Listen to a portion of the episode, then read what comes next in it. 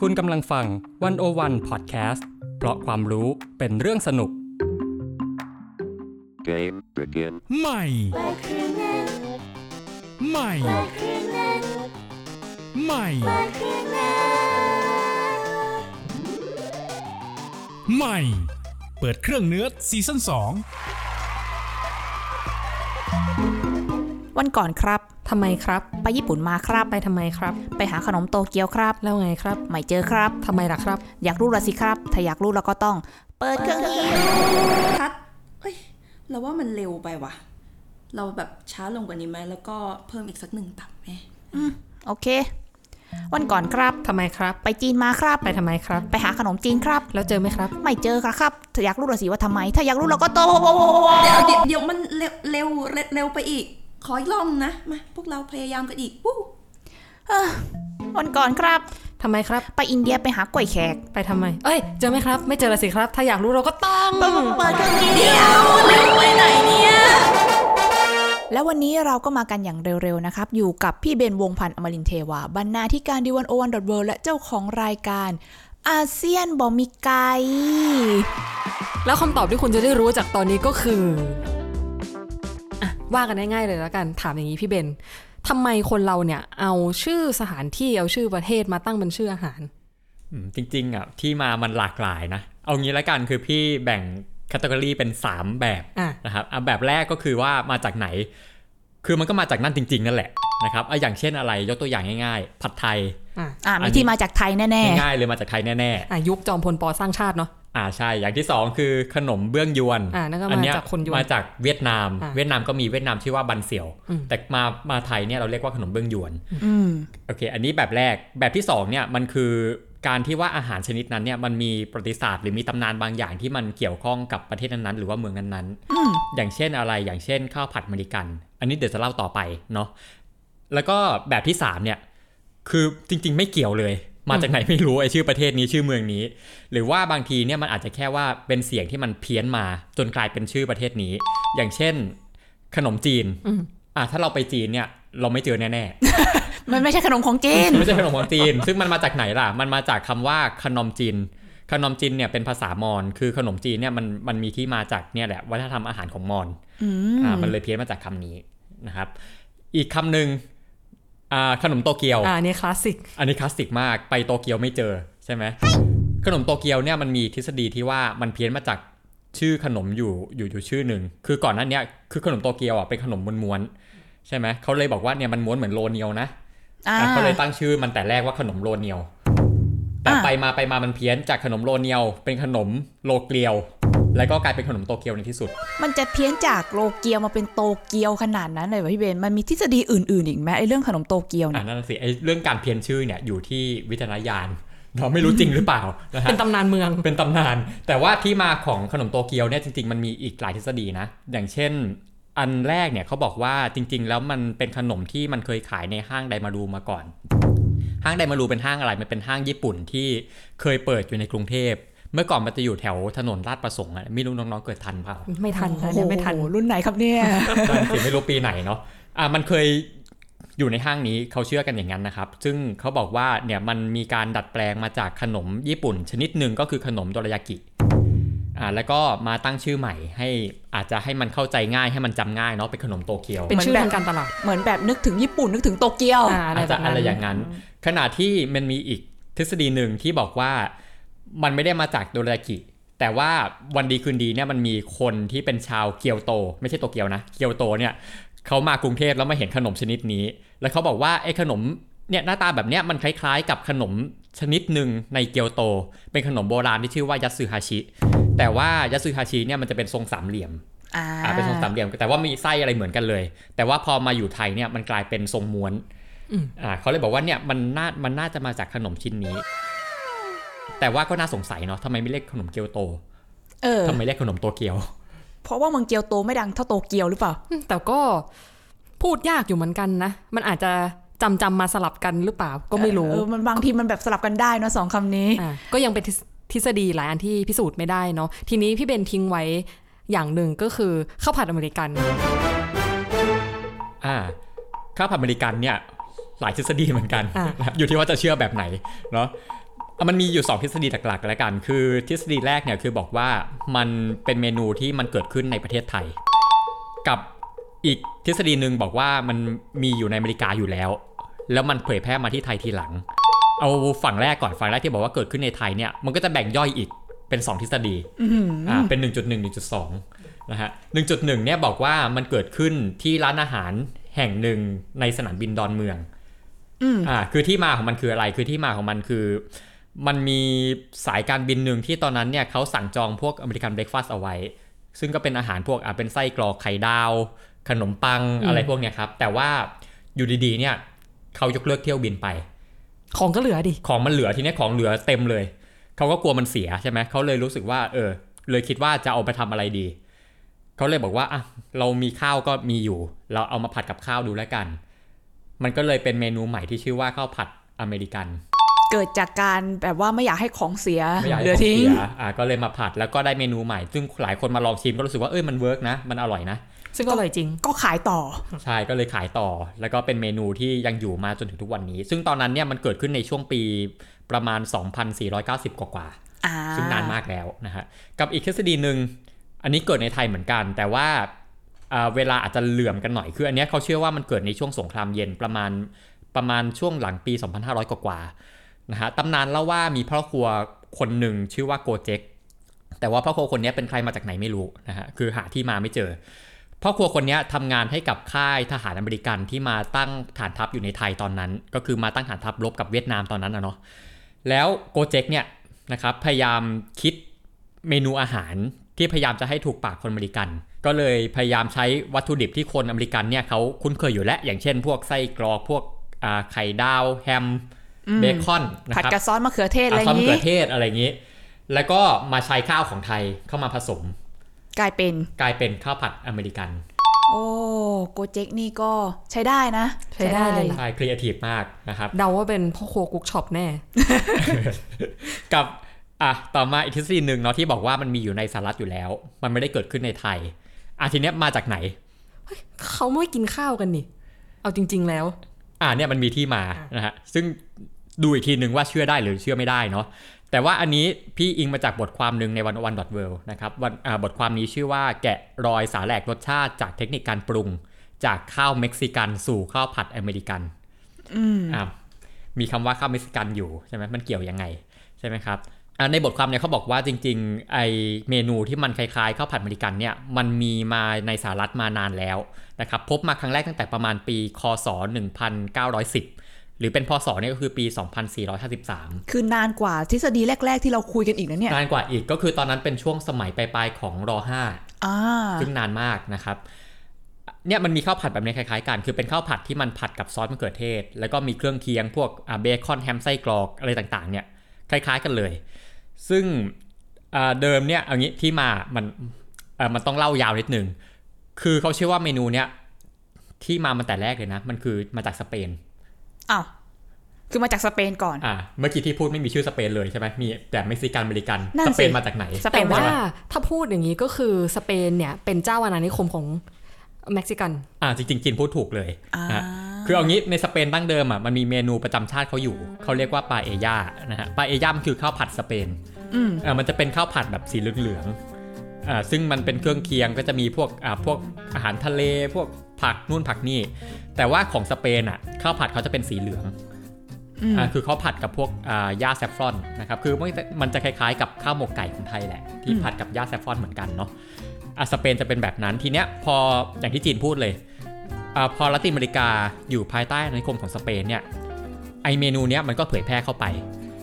อ่าแต่ว่าทีเนี้ยมันมีการปรับสูตรก็คือแทนที่จะใช้หญ้าแซฟฟรอนผัดกับข้าวเนี่ยเขามาเปลี่ยนมาใช้มะเขือเทศแทน เพราะมันหาง่ายกว่า เพราะมันอาจจะได้หาง่ายกว่า ก็เลยกลายเป็นข้าวผัดสีแดงนะฮะเขาเลยเป็นชื่อใหม่ว่าเนี่ยตอนที่มันอยู่ในเม็กซิโกนะมันเลยได้ชื่อว่าเป็นข้าวผัดสเปน ไม่ใช่ เพราะ แบ ว่า บ สูตรมาจากสเปน อ๋อแต่เราไม่เรียกเขาว่าปาเอยาแล้วเรา ไม่ได้ปาเอียาแล้ว เป็นปาเอยาที่เอามาผัดกับมะเขือเทศ ใช่ ซึ่งถ้าตอนนั้นเนี่ยเอาสมมติเอาข้าวผัดสเปนที่สีแดงๆเนี่ยไปให้คนสเปนดูอะคนสเปนจะไม่รู้จักแหละ ใครจะไปรู้จักหน้า เออ ตามันต่างกันสี จริง มัน ก็ ก็ คือ ต่าง เคี ข ยง นาด ก็ไม่ นั้น เหมือนกันจากอาหารทะเลก็เปลี่ยนไปเป็นพวกแฮมไส้กรอกอะไรใดๆเนี่ย ใช่ เพราะของเขามันสีเหลือง แต่ว่าพอไปอยู่ในเม็กซิโกเป็นสีแดง เออ อ่ะมันไม่เหมือนแล้วนะครับ และทีเนี้ยต่อมาไอตัวข้าวอ่ะข้าวผัดสเปนเนี่ยที่มันอยู่ในเม็กซิโกเนี่ยต่อมาเนี่ยมันเข้าไปถึงสหรัฐอ่ามันเข้าไปถึงสหรัฐทีเนี้ยเวลาเราเรียกชื่ออาหารอ่ะเราจะเรียกตามที่มาของมันใช่ไหมครับพ ส อ ห มัน รัฐ มา รู้ จา จั ก กสหรัฐรู้จักจากเม็กซิโกเม็กซิโก ก็เรียกเข้าผัด ใช่ เม็กซิกัน ก็เลย อ่ะ ได้ข้าวผัดเม็กซิกันเนี่ยชื่อมันเพี้ยนมาเรื่อยๆนะฮะทีเนี้ยเขาก็เลยเชื่อว่าเนี่ยแหละไอ้ข้าวเม็กซิกันเนี่ยมันคือเมนูที่มันเข้ามาสู่ประเทศไทยนะฮะโดยที่อาจจะมีทหารใครบางคนเนี่ยที่นำเมนูเนี้ยเข้ามาในช่วงที่สงครามเย็นที่ว่าสหรัฐต้องเข้ามาตั้งฐานทัพในไทย ก็เลยเป็นข้าวผัดอเมริกัน ก็เลยเป็นข้าวผัดอเมริกัน เพราะว่า เราเรียกตามที่มาของมันเนี่ยมันเลยเพี้ยนมาตั้งแต่อ่ะเป็นตั้งแต่เป็นสเปนเป็นเม็กซิกันอ่าเป็นอเมริกันแล้วก็มาสู่ไทย เรียกได้ว่าเป็นข้าวผัดที่ญาติเยอะมาก เป็นข้าวผัดที่การเดินทางไกลมากนะฮะ แต่ก็มาถึงเราจนได้ ใช่มาถึงเราจนได้แต่ว่าถ้าเกิดว่าเป็นทฤษฎีเนี้ยอันนี้พี่สงสัยส่วนตัวนะ ว่าเอาแล้วทำไมมันถึงมีแค่ในประเทศไทย เออหลัง ใช่ไหม ๆพอพูดถึงข้าวผัดอเมริกันในเซนส์ของแบบที่มีอยู่ในไทยเนี่ย คนอเมริกันก็ไม่รู้จักเหมือนกัน อ่าใช่ไหมอันนี้ก็น่าสงสัย กับ แต่ จริง ๆ อเมริกาเนี่ยก็ไปตั้งฐานทัพไว้หลายที่เนาะ อ่าในฟิลิปปินส์ก็มีใช่ป่ะหรือว่า ทำไมถึงไม่มีข้าวผัดอเมริกัน แต่ทำไมที่นั่นถึงไม่มี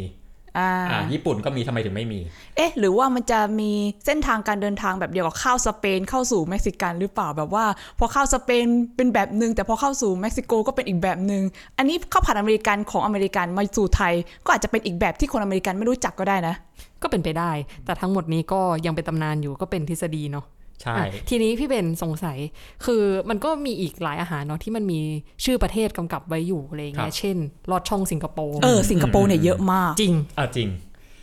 แล้วช่องสิงคโปร์เนี่ยคือเอางี้เวเวลาเวลาคนถามถึงว่าลอดช่องสิงคโปร์มาจากไหนเนี่ยหลายคนจะชอบบอกอย่างนี้ว่า สิงคโปร์ไม่มีลอดช่อง เอ้า เออหลายคนจะพูดอย่างนี้ ซึ่งก็เลยสงสัยว่าเอาแล้วทำไมถึงตั้งชื่อลอดช่องว่าสิงคโปร์ แต่ว่าต้องบอกอย่างนี้ว่าตามจริงอ่ะสิงคโปร์มีลอดช่องนะ อ่าเฮ้ย เออ อันนี้อันนี้ความรู้ใหม่นะ แต่เขาไม่เรียกลอดช่อง แต่เขาไม่เรียกลอดช่องเขาเรียกว่าเซนดอลนะ คือตอนพี่ไปเรียนอ่ะคือไอเซนดอลเนี่ยก็เป็นเมนูที่แพร่หลายมาก ขนาดในโรงอาหารมหาลัยในแคนทีนอะไรมันก็มีทุกร้านเลย อ่า เออซึ่งถ้าจะบอกว่าสิงคโปร์ไม่มีลอดช่องเนี่ยไม่ถูก แต่ทีนี้ นะครับ ลอดช่องของสิงคโปร์หรือไอเซนดอลเนี่ย หน้าตามันเป็นยังไงพี่เบน เอาเอาจริงๆไอตัวตัวเส้นลอดช่องอะคล้ายๆกันแหละ ก็คือเป็นเส้นเขียวๆเนาะทำมาจากแป้งนะครับ แต่ว่าพอมันอยู่ในจานขนมหวานเนี่ยเรื่องของการแต่งหน้าตามันอาจจะต่างกัน คือถ้าเป็นของไทยส่วนมากที่เราเห็นเนาะมันก็จะเป็นเป็นลอดช่องในน้ำกะทิเอาอาจจะมีแค่นั้น หรือว่าอย่างอย่างมากก็อาจจะใส่เครื่องอะไรเพิ่ม มาก มา สุ นิ ด ดห คื น่ อ อย ขนุน มากสุดคือขนุนใช่ แต่ว่าพอเป็นเซนเดลของสิงคโปร์เนี่ย มันจะมีเครื่องที่หลากหลายมาก บางทีจะมีถั่วแดงอ่ะขนุนก็มีมีเฉาก๊วย อืม ใส่ไอติมก็มี อืม เหมือนรวมมิตรมากกว่า เห นะ มือนรวมมิตรมากกว่า แต่ว่ามันก็จะมีบางร้านที่ทำเป็นน้ำแข็งใสอ่ะเออเป็นน้ำแข็งใสแล้วก็มีเนี่ยมีตัวเส้นลอดช่องโปะอยู่ข้างบน แบบนั้นก็มีนะฮะหรือถ้าเอางี้ไม่ได้มีแค่ในสิงคโปร์นะเซนดอลอ่ะ ข้ามไปมาเลเซีย ตอนนั้นเนี่ยข้ามจากสิงคโปร์ไปเมืองยะโฮบารูที่อยู่ใกล้กัน อืม พี่ไปเจอเซนดอลที่ใส่ทุเรียน ใส่ใส่ทุเรียน ทุเรียน แบบเนื้อทุเรียนเป็นชิ้น ๆ อย่างเงี้ย ใส่ทุเรียนเลย ใช่ เรียกว่าอ่าเซนดอลดูเรียน คุณพระคุณเจ้า อ๋อ บ้านเราต้องเอาตามบ้างแล้วล่ะ โอ้โหน้ำตาลพุ่งเหมือนกันนะนั่น เออ น่ะ อันนี้ยังไม่เข้ามาที่ประเทศเรา เนาะ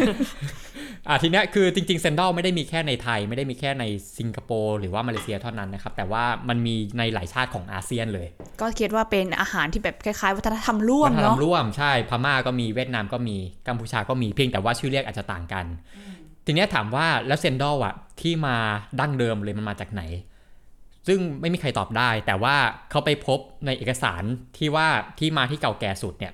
มันน่าจะมาจากเกาะชวา อืม อ่าซึ่งเขาพบเอกสารที่เก่าสุดก็คือปีในช่วงประมาณศตวรรษที่ โห 12 คือ 800 กว่าปีแล้ว เป็นอาหารที่เดินทางข้ามเวลามานาน ทำเว มา ลาก นานมากนะฮะซึ่งตอนนั้นเนี่ยไม่ได้เรียกว่าเซนดอลนะครับ เรียกว่าดาเวต อ่า อ่า ไม่เกี่ยวกันเลย อ่านั่นสิครับเป็นเซนดอลยังไงก็ไม่รู้นะฮะแต่ตอนนั้นเนี่ยเขาบอกว่าไอเมนูดาเวตเนี่ยมันคล้ายๆกับเซนดอลตอนเนี้ยแหละอ่าทีเนี้ยอ่าอย่างที่บอกเนาะคือ พอมันเป็นลอดช่องเนี่ยพออยู่แต่ละประเทศแต่ละเมืองเนี่ยมันก็จะมีสูตรกับชื่อเรียกที่มันต่างกันไป อ่ะแต่ทีนี้เนี่ยในไทยทำไมถึงมาเรียกเป็นลอดช่องสิงคโปร์จนได้ นั่นสิ ทั้งทั้งๆที่มันก็อยู่ทุกที่เลยนะมันมีอ่ะทำไมไม่เรียกลอดช่องพม่าไม่เรียกลอดช่องกัมพูชา ไม่เรียกลอดช่อง อ่ะนั่นน่ะสิ มาเล มันมีที่มา อ่ะ อันเนี้ยคือมันมีร้านลอดช่องร้านดังอยู่ร้านหนึ่งในกรุงเทพนะครับ คือมันตั้งอยู่แถวแถวๆโรงหนังสิงคโปร์ อ๋อ เนี่ยแหละ แล้วทีเนี้ยไอ้ร้านอาหารร้านลอดช่องร้านนั้นเนี่ยเขามีชื่อร้านว่าร้านสิงคโปร์โภชนา ทีนี้อยากจะกินลอดช่องต้องร้านนี้เท่านั้น ใช่ ก็เลยแทนที่จะเรียกว่าแทนที่จะเรียกเต็มๆเนาะว่าลอดช่องสิงคโปร์โภชนาเนี่ยเขาเลยเรียกสั้นๆว่าลอดช่องสิงคโปร์ อ๋อ แล้วคนอื่นๆ เวลาทำตามก็แบบ เอ้ย เอาสูตรของเราคล้ายๆ กับร้านนี้แหละ รสชาติคล้ายๆ แบบเดียวกันก็เรียกแบบสูตรของลอดช่องสิงคโปร์สิงคโปร์อย่างเงี้ย ห เหร รือ ออาจจะเป็นชื่อเรียกแขกหรือเปล่า อ่ะไม่รู้อ่ะมันเลยเรียกติดปากกันมาเนาะอาจจะคล้ายๆพวกมาม่าหรือสไลด์พวกเนี้ยแหละ อ่าเป็น ที่ ไปได้ ว่าเออ เป็ เป็น นไปได้ ผลิตภัณฑ์ที่มันดังแล้วคนคุ้นเคย สรุปก็คือไม่เกี่ยวกับประเทศสิงคโปร์สักเท่าไหร่ อ่ะไม่เกี่ยวขนาดนั้น อ่าโอเค แต่ว่ามีอีกอย่างหนึ่งที่ก็ชื่อสิงคโปร์เหมือนกัน คุกกี้สิงคโปร์ อ่า อันนี้มาจากสิงคโปร์ไหม อ่ะโอเคคุกกี้สิงคโปร์เนี่ยเหมือนกันคือหลายคนบอกว่าถ้าเกิดไปสิงคโปร์เนี่ยคุณไม่เจอนะ แต่ว่าพี่ไปพี่เจอ แล้วเขาเรียกคุกกี้สิงคโปร์ไหม ไม่ใช่คือเขาเรียกว่า cashew nut cookies นะครับก็คือเป็นคุกกี้เม็ดมะม่วงหิมพานต์ ก็ตรงตัวเนาะ อืมตรงไปตรงมาเลย วนะฮะอาทีเนี้ยแต่ว่าคือก่อนหน้าเนี้ยมันมีความเชื่อที่ว่าจริง ๆ แล้วเนี่ยที่เขาเรียกคุกกี้สิงคโปร์เพราะอะไร เพราะว่าไอตัววัตถุดิบที่ทำคุกกี้เนี่ยมันทำมาจากแป้งมัน ซึ่งในสมัยนั้นนะครับนานมาแล้วเนี่ยแป้งมันเนี่ยเป็นสิ่งที่ต้องนำเข้าจากสิงคโปร์เท่านั้น ตอนนั้นเนี่ยเขาเลยเรียกแป้งชนิดนี้ว่าแป้งสิงคโปร์เพราะมันมาอยู่ในคุกกี้ ก็เลยเรียกคุกกี้ เลย สิงค เรียก โป คุก ร์ กี้สิงคโปร์ อืมเป็นเพื่อความง่าย อ่ะอันนี้ใช่อันนี้เป็นตำนานอย่างหนึ่งนะครับ พี่ก็เลยหาข้อมูลมาว่าเอาแล้วตกลงมันมันเป็นยังไงกันแน่นะฮะ ก็ไปเจอร้านเบเกอรี่ร้านหนึ่ง ซึ่งเขาเคลมว่าเนี่ยเขาเป็นร้านแรกในกรุงเทพที่นำคุกกี้สิงคโปร์มาขายนะฮะ ร้านนั้นชื่อว่าร้านลิซ่าเบเกอรี่นะครับเขาบอกงี้เลยว่าเนี่ยร้านนี้เปิดมานานมากแล้วอ่าซึ่งเจ้าของร้านตอนนั้นนะครับเขาไปสิงคโปร์มา แล้วเขาไปเห็นคุกกี้ชนิดเนี้ย เอ่อรู้สึกว่าชอบรู้สึกติดใจ อ่ะเขาก็เลยลองเอาสูตรเนี้ยมาขายในร้านตัวเองดูนะครับก็เลยเป็นที่มาของคุกกี้สิงคโปร์ในไทย อันนี้ไม่ได้ค่าโฆษณานะคะ ขอมาร์กไว้นิดนึง อ่า อันนี้เป็นเป็นความรู้เนาะ อ่าเป็นความรู้เป็นเรื่องเล่าเป็นเรื่องเล่า อ่าแต่ทีนี้ถ้าถามว่าแล้วไอ้คุกกี้สิงคโปร์ที่ที่เราเห็นกันอยู่เนี่ยอ่ะถ้าเกิดว่าสมมุติจะถามที่มาแต่แรกเลยว่ามันมาจากไหนเนี่ย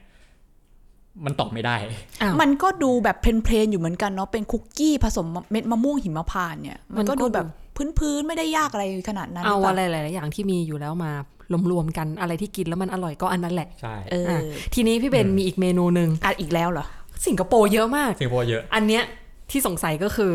ขนมครกสิงคโปร์ อ่าข ที่สิ น ง ม โป คร ร์ ก มีไหม สีเขียวๆใช่ไหม อ่าใช่ใช่ อ่าโอเค อันเนี้ยอ่ะถ้าเอาตามจริงนะสิงคโปร์ไม่มี ในที่สุด อะไร ใน เนี่ย ที่สุดก็เจอสิ่งที่สิงคโปร์ไม่มีแล้ว อ่าอ่าแต่เดี๋ยวจะเล่าต่ออันนี้นะฮะคือเอาจริงเมื่อก่อนไม่มีแต่ตอนนี้มีแล้วแต่เดี๋ยวเดี๋ยวจะเล่าให้ฟังว่ามันยังไง ซึ่งขนมครกสิงคโปร์เนี่ยโอเคมันอาจจะมีหลายชื่อเนาะบางคนจะเรียกขนมครกใบเตย บางคนเรียกขนมเขียว อืมขนมเขียว เรา ใช่ อ่ะเรียกจริง ๆ เรียกขนมเขียว อ่ะพี่เรียกขนมครกใบเตย แต่ว่าหลายคนก็เรียกขนมครกสิงคโปร์อ่ะแล้วทีเนี้ยถามว่าสิงคโปร์มันไม่ได้มีมาก่อนเนี่ยแล้วมันมายังไงนะฮะอย่างแรกเลยคือตำนานเนี่ยคล้ายๆคุกกี้สิงคโปร์นั่นแหละคือไอตัวแป้งที่มันใช้ทำอ่ะมันคือแป้งมันสิงคโปร์ อืมแป้งเดียวกันสูตรเดียวกัน ใช่เขาเลยเรียกว่าขนมครกสิงคโปร์ฮะ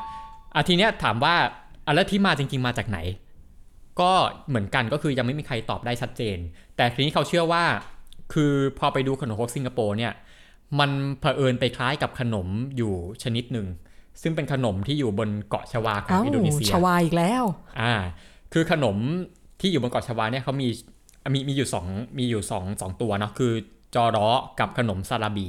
อ่า ซึ่งหน้าตาก็คล้ายๆแบบนี้เลยนะฮะเขาเลยเชื่อว่าไอ้ขนมครกสิงคโปร์เนี่ยมันดัดแปลงมาจากไอ้ขนม 2 ตัวนี้ เพราะว่าในสมัยรัชกาลที่5เนี่ยมันมีคนชวาที่ทยอยเดินทางเข้ามาในไทยเยอะขึ้นเยอะขึ้น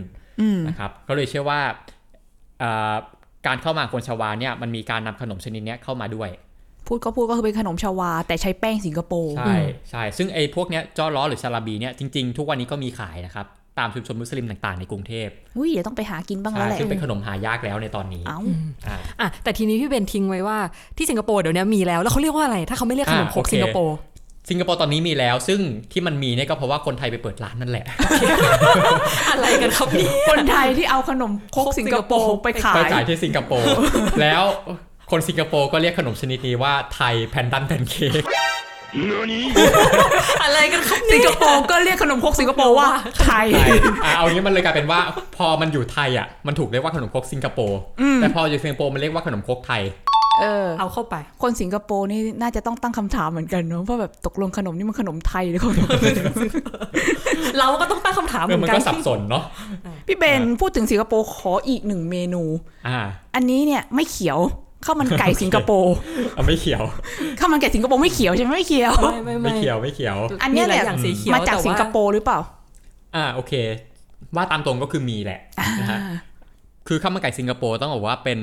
เป็นซิกเนเจอร์ของสิงคโปร์เลยเนาะเป็นเหมือนอาหารประจำชาติของเขาเลย อืม แต่ถ้าเกิดว่าเราไปสิงคโปร์เนี่ยเขาไม่เรียกข้าวมันไก่สิงคโปร์ อ่ะอีกแล้วเหรอ อ่าเขาเรียกว่าข้าวมันไก่ไหหลำนะฮะหรือว่าไฮนานิสชิคเก้นไรซ์ อืม อ่า ก็ตรงตัวแหละ มันมาจากเกาะไหหลำของจีน คือที่มาของมันเนี่ยก็คือการที่ในสมัยนานมาแล้วเนี่ยคือคนจีนในเกาะไหหลำเนี่ยเขาอพยพมาในแถวแถวๆเอเชียตะวันออกเฉียงใต้เนี่ยเยอะนะครับ ซึ่งดั้งเดิมเนี่ยไอเมนูข้าวมันไก่บนเกาะไหหลำเนี่ยเออคือคือโอเคถ้าเกิดว่าเราไปเกาะไหหลำแล้วเราไปบอกว่าเนี่ยไฮนานิสชิคเก้นไรซ์เนี่ยเขาจะอาจจะไม่รู้จัก อืม แต่ว่าเมนูดั้งเดิมของมันเนี่ยก็คือไก่เหวินชาง เมนูไก่เหวิน เม ชา นูไก่เหวินชางซึ่งเป็นไก่ต้มแล้วกินกับข้าว อืม นะฮะคือถ้าเราไปพูดว่าไฮนีชิคเก้นไรเนี่ยเขาไม่รู้จักเนี่ยถ้าเกิดแต่ถ้าเกิดเราไปพูดว่าเหวินชางชิคเก้นเนี่ยโอเคอันนี้เขารู้ อืม นะฮะทีเนี้ยพอเหวินชางชิคเก้นมันเข้ามาในภูมิภาคเอเชียตะวันออกเฉียงใต้เนี่ยมันก็ถูกดัดแปลงไปอ่ะมันก็มีการดัดแปลงสูตรไปตามพื้นที่ต่างๆเนี่ยซึ่งต้องบอกว่ามันก็ไม่ได้มีแค่ในสิงคโปร์แต่ว่ารวมถึงในมาเลเซีย ก็มีเหมือนกันข้าวมันไก่ไหหลำนะฮะ แล้วก็จริงๆในหลายชาติอาเซียนเนาะอ่ะอย่างในไทยแน่นอนมี หรือว่าอีกที่หนึ่งที่มีก็คือในเวียดนาม ซึ่งเวียดนามก็จะต่างจากที่อื่นหน่อย เวียดนามเนี่ยจะเป็นข้าวสีเหลือง เหมือนข้าวหมกไก่ ๆคล้ายๆข้าวหมกไก่นะฮะเป็นข้าวหมกไก่เอ่อเป็นเป็นข้าวเหลืองๆกินกับไก่ แต่ว่าของเวียดนามมันจะมีหัวหอมด้วยกินกับหัวหอมด้วย ซึ่งพี่เคยกินน้ำพี่ว่าอร่อย มันชื่ออะไรคะอันนั้น อ๋อเขาชื่อว่าคอมกา อ๋อ คอมแปลว่าข้าวกาแปลว่าไก่ ก็คือข้าวไก่ อ่าข้าวไก่ ข้าวมันไก่ นั่นแหละอ่ะทีเนี้ยข้าวมันไก่ที่มันเจอในหลาย ๆ ชาติในอาเซียนเนี่ย จริง ๆ ที่มาก็มาจากข้าวมันไก่ไหหลำเหมือนกันนั่นแหละ เพียงแต่ว่ามันอาจจะมีสูตรที่มันต่างกันอ่ะอย่างของไทยเนี่ยชัด ๆ เลยของเราใช้น้ำจิ้มเต้าเจี้ยว อืม อ่ะเพราะว่าของไทยเนี่ย ที่กินกับ เขาบอกว่า น้ำข้าวมันไก่ต้มอะเนาะ ใช่ใช่ใช่เพราะว่าของไทยเนี่ยเขาบอกว่าคนจีนแต้จิ๋วมีอยู่เยอะอ่ะทีเนี้ยพอคนไหหลำเห็นว่าเนี่ยในในกรุงเทพหรือว่าในไทยเนี่ยมีแต้จิ๋วเยอะเขาเลยปรับสูตรน้ำจิ้ม ให้มันเข้ากับคนแต้จิ๋วซึ่งคนแต้จิ๋วเนี่ยชอบกินน้ำจิ้มเต้าเจี้ยว เอ๊ะ แล้วที่สิงคโปร์เนี่ยน้ำจิ้มมันต่างไปจากของเราแค่ไหน อ่าซึ่งต่างเยอะคือของสิงคโปร์เนี่ยไม่มีน้ำจิ้มเต้าเจี้ยว เอ้า โหร้องกรี๊ดเลยนะ ไม่มี อันนั้นนะ ใช่ ของดีเลย เออ ใช่ แล้วเขาจิ้มอะไรอะ อ่าเขาจิ้มแบบไหนมันจะมีน้ำจิ้มอยู่ 3 แบบ คือหนึ่งเป็นน้ำจิ้มที่เป็นอ่าน้ำจิ้มขิงสับ อืม อ่ากับ 2 เป็นน้ำจิ้มซีอิ๊วดำอันนี้เอาของไทยก็มีเนาะ อืม กับ 3 คือเป็นน้ำจิ้มเหมือนเป็นสีส้มๆเป็นน้ำจิ้มพริก อ่า เป็น อาจ พริก จะ สีส้มแบบเปรี้ยว จะ ๆ เป็น เลย แบบนั้นซึ่งถามว่าทำไมของสิงคโปร์มันถึงต่างจากของไทย ก็เพราะว่าของสิงคโปร์เนี่ย คนจีนที่นั่นคือคนจีนกวางตุ้ง อ่า มันก็เลยมีการปรับเนี่ยแหละปรับสูตรน้ำจิ้ม หรือว่าการปรับสูตรการต้มไก่เนี่ยเออเรื่องของการต้มไก่ก็เป็นอีกประเด็นหนึ่งใช่ไหมคือของสิงคโปร์เนี่ยคืออย่างนี้คนกวางตุ้งเนี่ยเขาจะชอบกินไก่ที่ว่าอ่าโอเค เป็นการต้มไก่แล้วแต่ว่าอาจจะทิ้งไว้ให้มันเย็นหน่อย หมายถึงทิ้งไว้ให้มันแบบแอบชืดๆนิด เออ ๆ มัจะแห้ ชื้ ง นๆหๆเห น่ ร อย อ แห้งๆหน่อยแล้วก็มีการราดซอสลงไปบนตัวไก่ อ่า เออตรงเนี้ยคือสิ่งที่ของสิงคโปร์มันต่างจากของไทย แล้วก็ของสิงคโปร์มันจะมันมันกว่าหน่อยนะ ถ้าพี่ว่ามันมันแฉะๆกว่าหน่อย อืมอืมอืมเคยเห็นรูปเห็นอะไรก็แบบหน้าตา บาง มัน ร้าน ดูแฉะกว่าของไทยเหมือนกัน บางร้านในบ้านเราก็มีน้ำราดเนาะแต่ของเราก็คือไก่โปะบนข้าวเลย ใช่ใช่ ทีนี้มาสู่อีกเซกชันหนึ่งพี่เบน อืม ที่เราขอฝากให้พี่เบนไปทำกันบ้านมา ครับ ก็คือนอกจากเราจะมีอาหารที่อยู่ในไทยแต่ชื่อเป็นต่างประเทศ แต่ไม่มีอยู่ในต่างประเทศแล้ว มันมีอาหารไทยชื่อแบบไทย แต่ไม่มีในไทยบ้างไหม อ่ะโอเค เมื่อกี้เราพูดถึงข้าวมันไก่สิงคโปร์ เออ เนาะข้าวมันไก่ไทยเนี่ย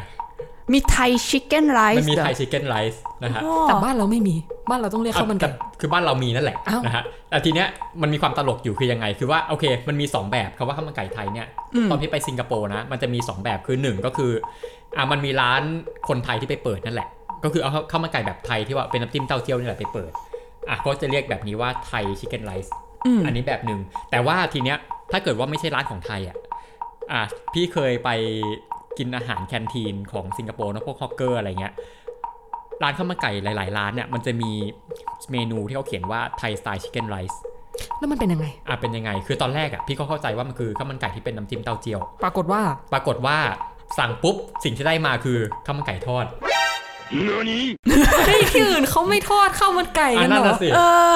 เออ ข้าวมันไก่ทอดบ้านเรานี่มันสุดยอดเลยนะ นั่นน่ะ ที่อื่น สิ ไม่มีเลยเหรอ น้ำจิ้มเหรอ อีกอย่างหนึ่ง น้ำจิ้ม อ่านอกจากจะเป็นข้าวมันไก่ทอดแล้วเนี่ยน้ำจิ้มที่ได้มาก็คือเป็นน้ำจิ้มที่เราคุ้นเคยนั่นแหละเป็นน้ำจิ้ม น้ำจิ้ม พริก ไก่ สีส้มเหมือนน้ำจิ้มไก่แม่ประนอมหรือว่าปันไทยนรสิงห์ อ่า ที่อื่นเขา แบบ ไม่ นั้ มีกัน ใช่พี่ว่าประเด็นอาจจะอยู่ที่น้ำจิ้มนั่นแหละที่ว่ามันไม่เหมือน อืม อ๋อมันเป็นของน้ำจิ้มไทยสไตล์ ใช่ แต่ว่าอันนี้ต้องบอกก่อนว่าไอ้ข้าวมันไก่ทอดเนี่ย คือมันอาจจะไม่ได้เรียกไทยสไตล์ชิคเก้นไรซ์ทุกที่ บางร้านมันอาจจะใช้ตรงๆว่าเป็นชิคเก้นคัตเลตไรซ์ อ่าอันเนี้ย make sense ใช่ มันอาจจะไม่ได้คอมมอนเท่าไหร่กับชื่อนี้นะฮะอ่ะกับอีกเมนูหนึ่งที่มันมีชื่อไทย แต่ว่ามันหาในไทยยากหรือหาไม่เจอเนี่ย อันอันเนี้ยจะชัดแหละ อืม มันมีเมนูหนึ่งที่พี่เคยไปกินที่สิงคโปร์นะ พี่ก็ไปเจอเมนูเนี้ยแล้วพี่ก็งงว่าเอ๊ะมันคืออะไร มันคือเมนูที่ชื่อว่าพัทยาฟรายไรซ์ The Foundation Pattaya มันคืออะไรวะ นั่นสิพี่เห็นพี่ก็สงสัยว่าเอ๊ะมันน่าจะเป็นเมนูอะไร ต้องสั่งกินแล้วล่ะ เออพี่พี่ก็ไปพัทยาบ่อยเนาะแล้วพี่ก็เอ๊ะหรือว่าพัทยามันมีอะไรที่มันต่างจากที่อื่นหรือเปล่า เออ อะไรเงี้ยอ่ะพี่ก็เลยอ่ะพี่นั่งกับเพื่อนเนี่ยพี่เลยลองให้เพื่อนสั่งดู เอาตัวเองไม่สั่ง เพื่อน นะ ไม่สั่งไปกินอย่างอื่น ไปถึงสิงคโปร์แล้วกินอย่างอื่นดีกว่าให้อ่ะลองเพื่อนเพื่อนลองสั่งดูสั่งมาพัทยาไฟไลท์คืออะไร สรุปสิ่งที่ได้มาคือ เป็นข้าวผัดนั่นแหละแต่ว่าห่อไข่ เอ้า เป็นเป็นข้าวห่อไข่ เป็น ข้าวข้าวผัดห่ ห่ อ อไข่ ผัด ซึ่งเอางี้ถ้านึกไม่ออกนะ มันจะคล้ายๆของญี่ปุ่นอ่ะ คือโอมุไรซ์ อ่ามั มันจะแบบนั้น เออ เป็น เป็นข้าวที่แบบมันอ่ามี มีไข่ มีไข่ห่ออยู่ อะไรเงี้ย แล้วข้าวผัดข้างในเป็นยังไง พี่เบนข้าวผัดกับซอสอะไรหรือว่าเขาใส่เครื่องอะไร ก็หลากหลาย คือถ้าพี่เจอเนี่ยก็จะเจอแบบที่มันผัดกับซอสมะเขือเทศ เอ้าข้าวผัดอเมริกัน เออ หรือเปล่า แต่มันมันก็ไม่ใช่ซะทีเดียวอีกอะ มันก็ไม่ได้ มันก็ไม่ได้มีไส้กรอก มีลูกเกดมีอะไรเนาะ อ๋อ มันก็ไม่ใช่ มันก็เป็นข้าวผัดที่เหมือนข้าวผัดของไทยๆที่ใส่หมูใส่ผักอะไรทั่วไป แต่ว่าไปห่อไข่ มันไปพบที่สิงคโปร์อย่างเดียวหรือว่ามันไปมีที่อื่นด้วยพี่เบน มาเลเซียก็มี อินโดนีเซียก็มี แล้วเขาเรียกกันว่า อ่าโอเค คือถ้าเป็นภาษาอังกฤษเรียกพัทยาไฟไลท์เนาะแต่ว่าถ้าเกิดว่าเป็นภาษาอ่ะท้องถิ่นของมาลายูเนี่ยเขาอาจจะเรียกว่านาซิโกเลงพัทยา นาซิโกเลงแปลว่าข้าวผัด อ่า อ่าหรือว่าอาจจะเรียกเฉยๆว่านาซิพัทยาก็ได้นาซิแปลว่าข้าวข้าวพัทยาเฉยๆหรือว่าบางทีอาจจะไม่เรียกคำว่าพัทยาเลยอาจจะเรียกว่านาซิโกเลงแอมลอปแอมลอปแปลว่าห่อ อันเนี้ยควรจะเรียกอันนี้มากกว่า ควร เพ เรียกราะอันพัทยามนี้ากกว่า ข้าวห่อไข่ไม่ได้มีแค่ที่พัทยาอย่างเดียวนะคะ คุณผู้ฟัง เฮ้ย ใช่ แล้วทำไมเขาถึงเรียกพัทยา อ่ะ พี่เบ นั่นสิคือ มันเกี่ยวอะไรกันอะ คือพี่ว่าพี่ไปพัทยา พี่น่าจะไม่ได้เห็นเมนูข้าวห่อไข่เนี่ยถ้าเกิดไม่ได้ไปร้านญี่ปุ่นนะเนาะ เออ เออใช่ไหมแล้วถามว่าทำไมมันถึงเรียกพัทยา พี่ก็ไปหาคำตอบมาสรุปว่าก็ไม่รู้อยู่ดี อ่ะอ่ะถ้าลองสันนิษฐานดูสันนิษฐานดู ทีเนี้ยมันมีคนสันนิษฐานว่าอ่ะมันมีคนสงสัยแบบพวกเราเนี่ยแหละว่าทำไมมันถึงเรียกข้าวผัดข้าวผัดพัทยาเนาะมันก็จะมีคนบอกว่าจริง ๆ อ่ะ มันไม่น่ามีอะไรซับซ้อนหรอก มันแค่ว่ามันไม่รู้จะตั้งชื่ออะไร ก็เลยเอาชื่อพัทยาเนี่ยแหละมาใส่ชื่ออาหาร อะไรดังก็เอามาใส่ ใช่ซึ่งพัทยาเนี่ยเขาเป็นที่เที่ยวที่เป็นที่รู้จักในแถบนี้อยู่แล้ว อ่า เออ ก็เลยเหมือนเป็นชื่อเรียกทางการตลาด ที่ว่าเรียกมาดึงดูดลูกค้ามากกว่า แบบ แต่อย่างอย่างง่ายๆเลยอย่างพี่ไปร้านอาหารร้านนั้นอ่ะ พี่ก็อยากรู้แล้ววาพัทยาไฟไลท์มันคือ อะไร ก็เลยสั่งนี่แหละเป็นเหยื่อการตลาดไปแล้ว แบบนี้นี่ก็น่าจะมีสถานที่ท่องเที่ยวอื่น ๆ ของไทยที่กลายเป็นเมนูข้าวผัดได้เหมือนกันนะไอ้ายว่า อย่างเช่นข้าวผัดภูเก็ต ข้าวผัดสมุย ข้าวผัดกรุงเทพ แต่มีหรือเปล่าไม่รู้อันนี้ เออ แต่หน้าตาจะเป็นยังไงอาจจะต้องรอดูอีกทีเนาะ ครับ